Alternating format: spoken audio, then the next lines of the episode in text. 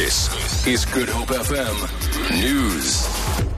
Good evening. A former senior policeman, Christiaan Prinsloo, has sold more than 2,000 firearms to gangs in the Western Cape. Prinsloo got sentenced to an effective 18 years in jail in the Bellville Regional Court today after entering into a plea agreement. He had benefited from, from more than 2 million rand. His lawyer, Ed Booth. Effective uh, 18 years imprisonment. Uh, obviously, on each of the 11 charges, uh, there were separate sentences. Some was uh, taken together.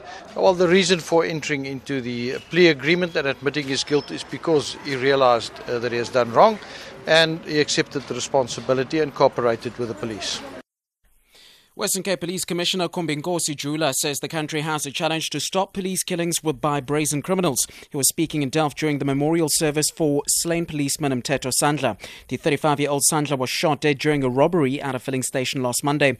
Julia, Jula rather says the situation is rather critical. I think that there is something that we have not done yet to deal with the attacks against our members.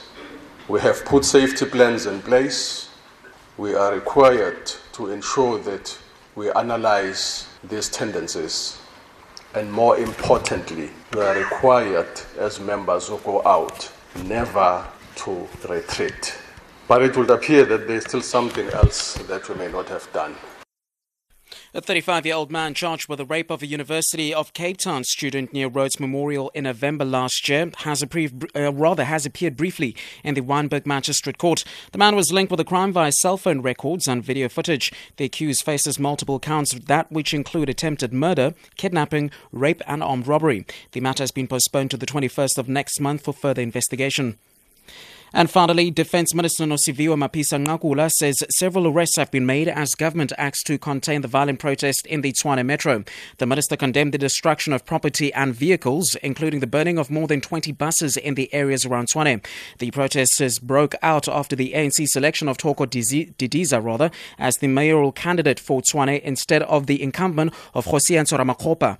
Mapisa-Nqakula says the police are monitoring the area until calm is restored. Government has increased visible policing of members of the South African police and monitoring of hotspots will continue. The law enforcement agencies are currently hard at work to ensure that calm returns to all areas. Approximately about 20 cases are under investigation, and so far, some arrests have been made, and some will be in court maybe by tomorrow. For Get FM News, I am Eugenia Matani.